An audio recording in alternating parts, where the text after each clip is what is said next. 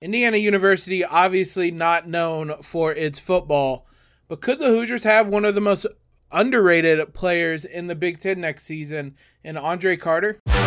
You are Locked On Hoosiers, your daily podcast on the Indiana Hoosiers. Part of the Locked On Podcast Network. Your team every day. What is up, everybody? Welcome to another episode of Locked On Hoosiers this Friday. Your one and only daily IU podcast. We're part of the Locked On Network, your team every single day.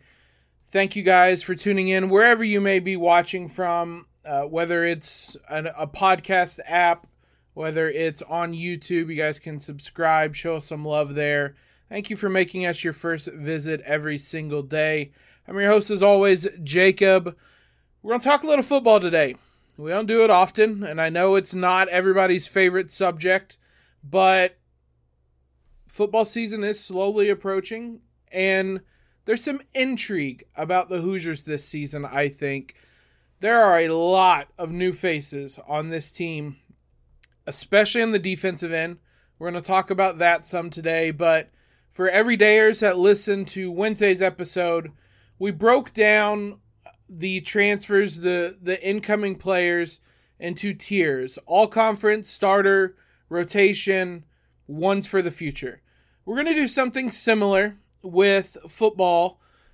Look, IU was very active in the transfer portal. They brought in like a couple dozen, like over two dozen guys onto the roster via the transfer portal as well as with recruiting freshmen as or on top of that i'm not going to dive into every single player today. That is overload and to be honest i don't know every single player uh, especially when it comes to the freshmen.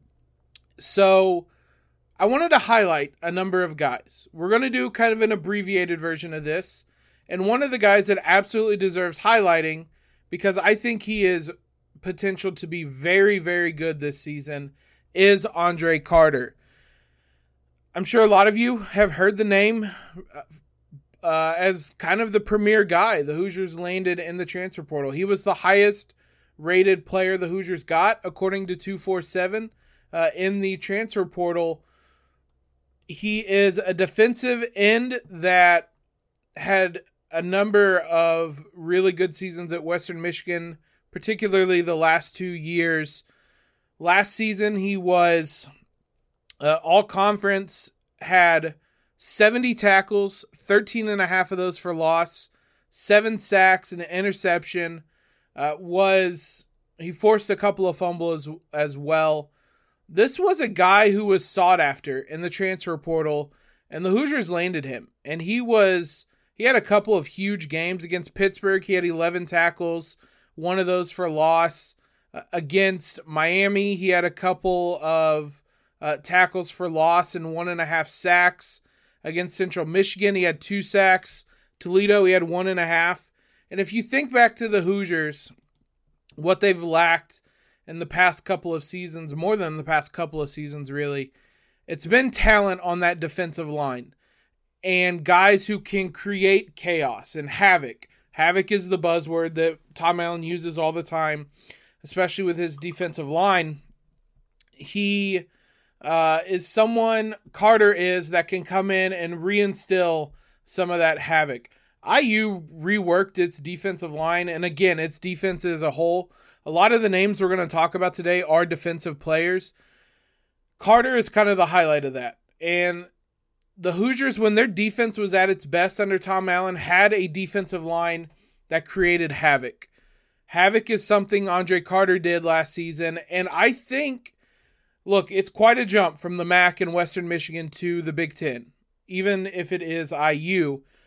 But he has the make of someone that could be really good next season. 6'5, 273 pounds. He's going to be a basically a one and done at IU. This is his sixth year of eligibility.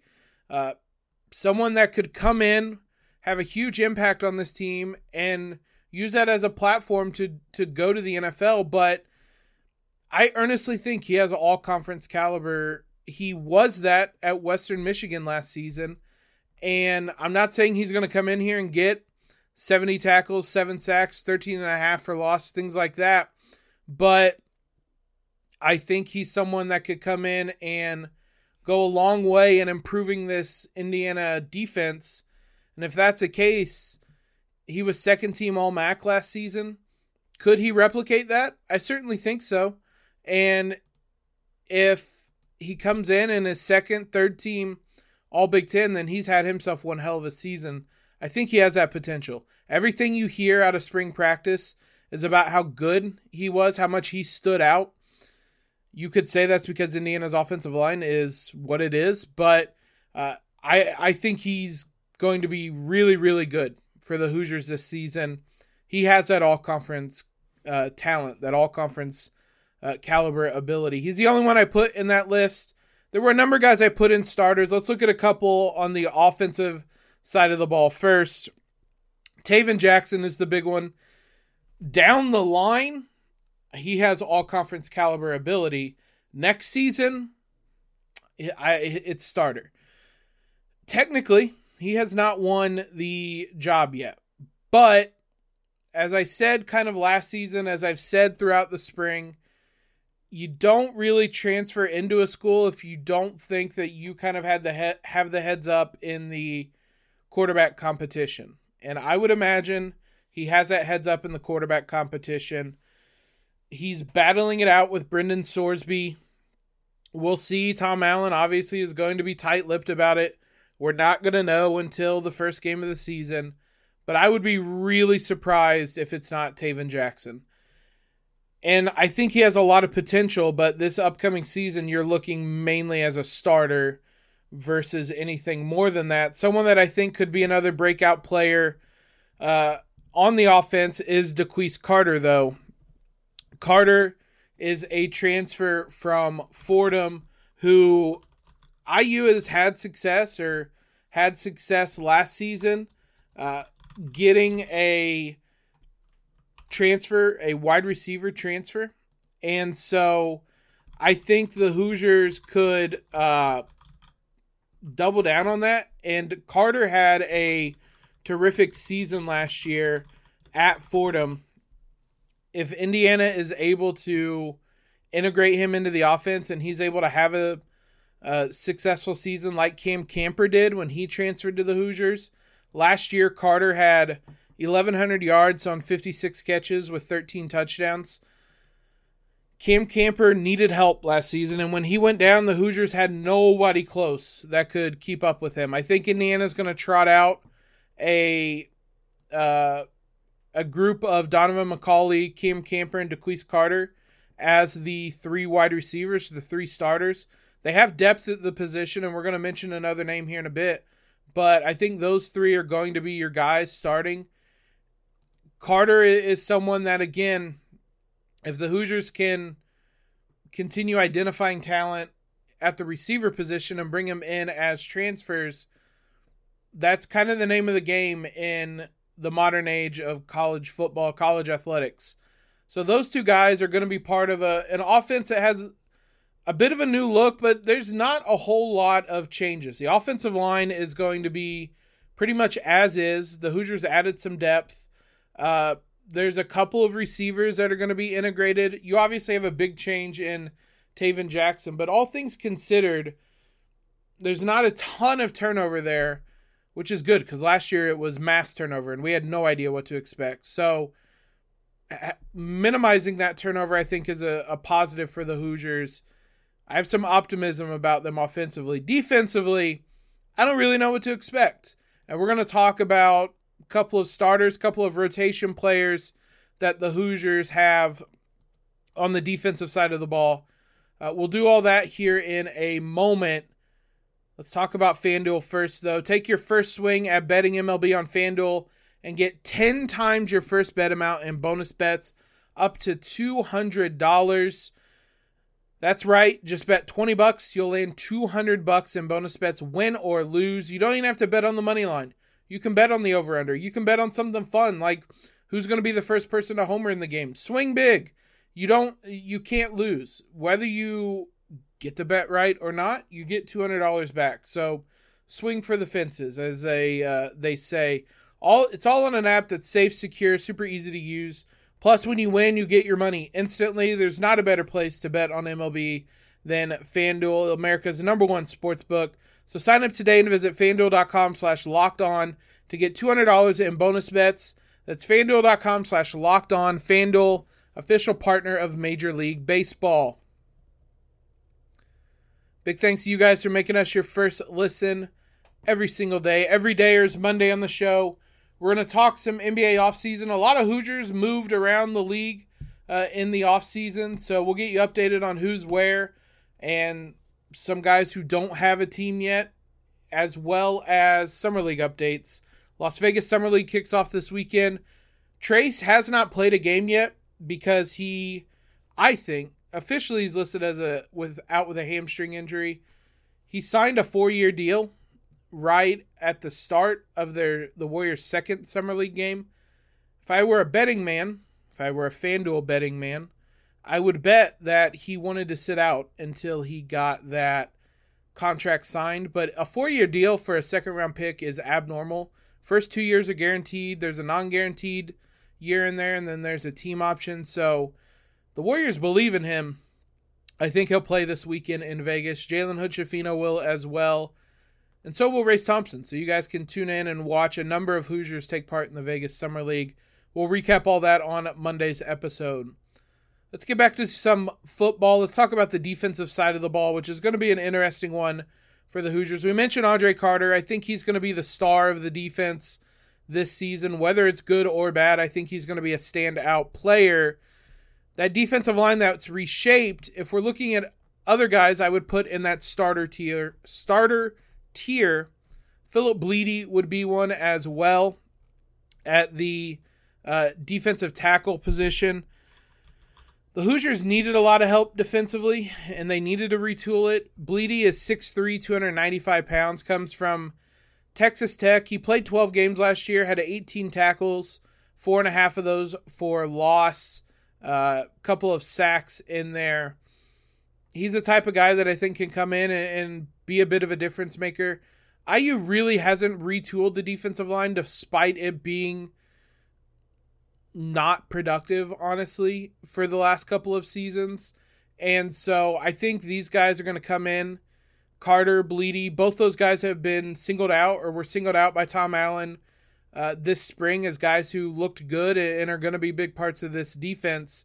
So both those guys, I think, are going to hopefully help revitalize a defensive line that is just hasn't been good in the last couple of seasons, and hopefully provide something up front that the Hoosiers have lacked. You want to look at some rotation players. I'll mention first the one name on offense we didn't mention before that's EJ Williams. He is the other guy that I think is going to uh, get some snaps. 6'3, 190 pounds, comes from Clemson. Had a, a standout freshman season. Uh, as a freshman, had 24 catches, 300 yards, two touchdowns, and then had 16 catches the last two years combined. Comes to Bloomington, new uh, change of scenery. Hopefully that means some more action for him, but Indiana likes likes to cycle through wide receivers. We know that. I don't know that he'll start. I know that he'll get some time regardless though. So interested to see what he can bring to the table after spending 3 years at Clemson, but the defensive side of the ball is where I think there's going to be a lot of other changes.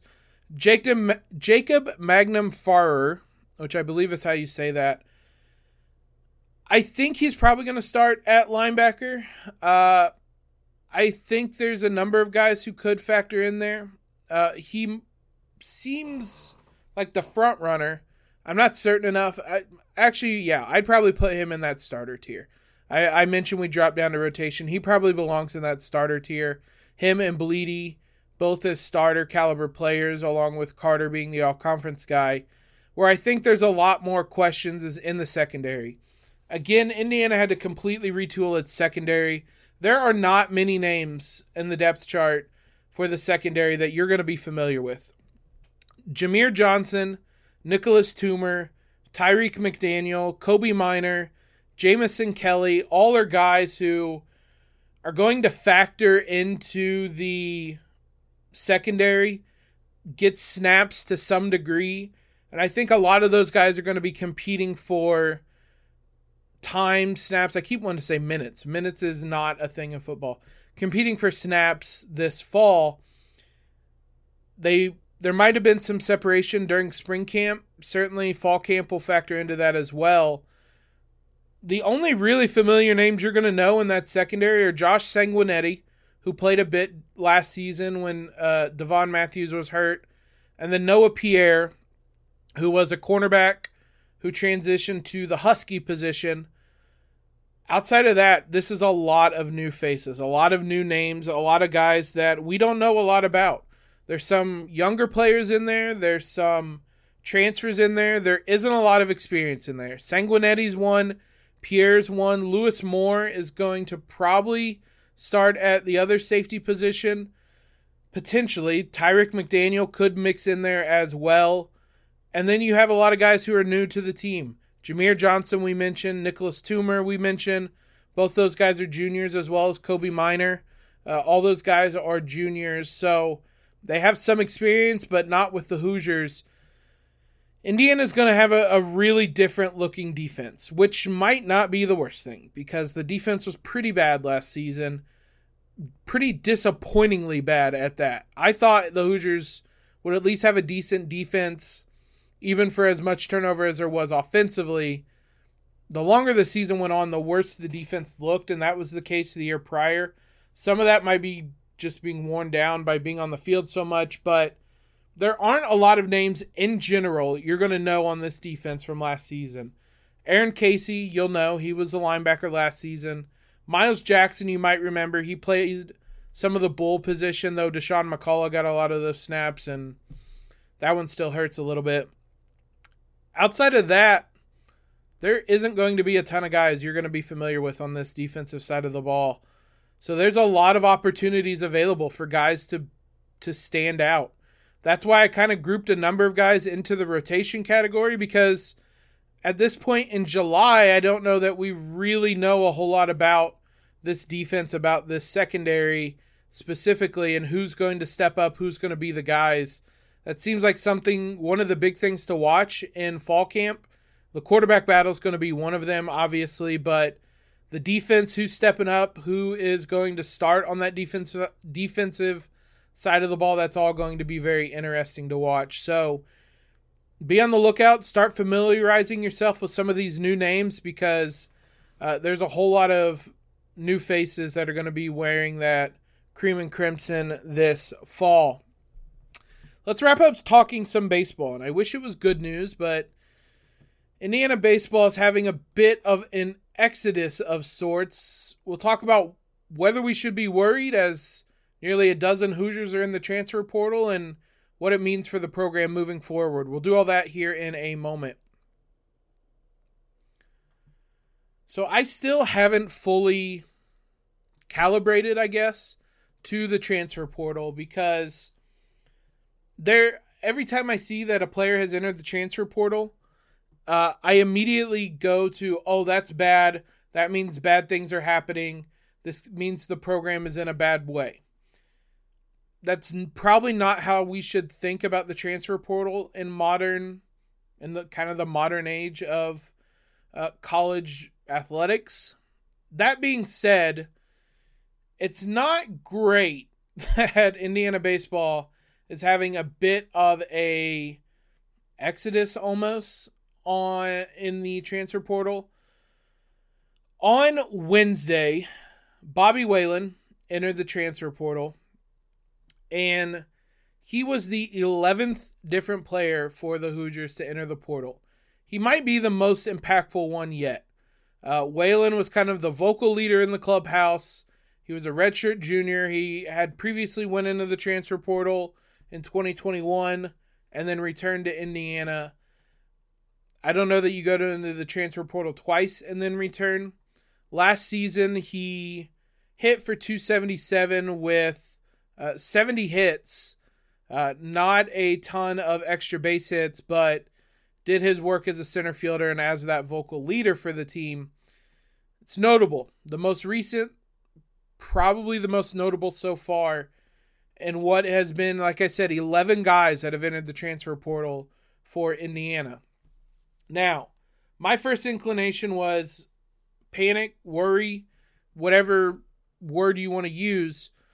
What I, as I started to look at things, a lot of these guys make sense for why they're transferring. A lot of them weren't getting playing time. They were sitting the bench. They weren't getting a lot of at bats or they weren't getting a lot of innings. Some of them it makes I don't want to say less sense, but it wasn't because of innings or things like that. Craig Yoho is another big one that entered the transfer portal. He had a 3.4 ERA in 37 innings last season. He had one save and was 4 and 1 that was a notable one, but he ended up going to Arkansas. So obviously he had, I think, an idea that he could go to a bigger school and play a bigger role with the team, per- perhaps. The in the grand scheme of things, that's just kind of going to be the nature of athletics nowadays. Is that it's going to be really hard to build up. A t- if you're in Indiana and you're not known historically for baseball. You've had good teams, but you're not known as a baseball school. It's going to be hard to build up a program and hang on to these guys for a number of years without losing them to the transfer portal into programs that are baseball schools. SEC schools, Big 12 schools, some West Coast schools.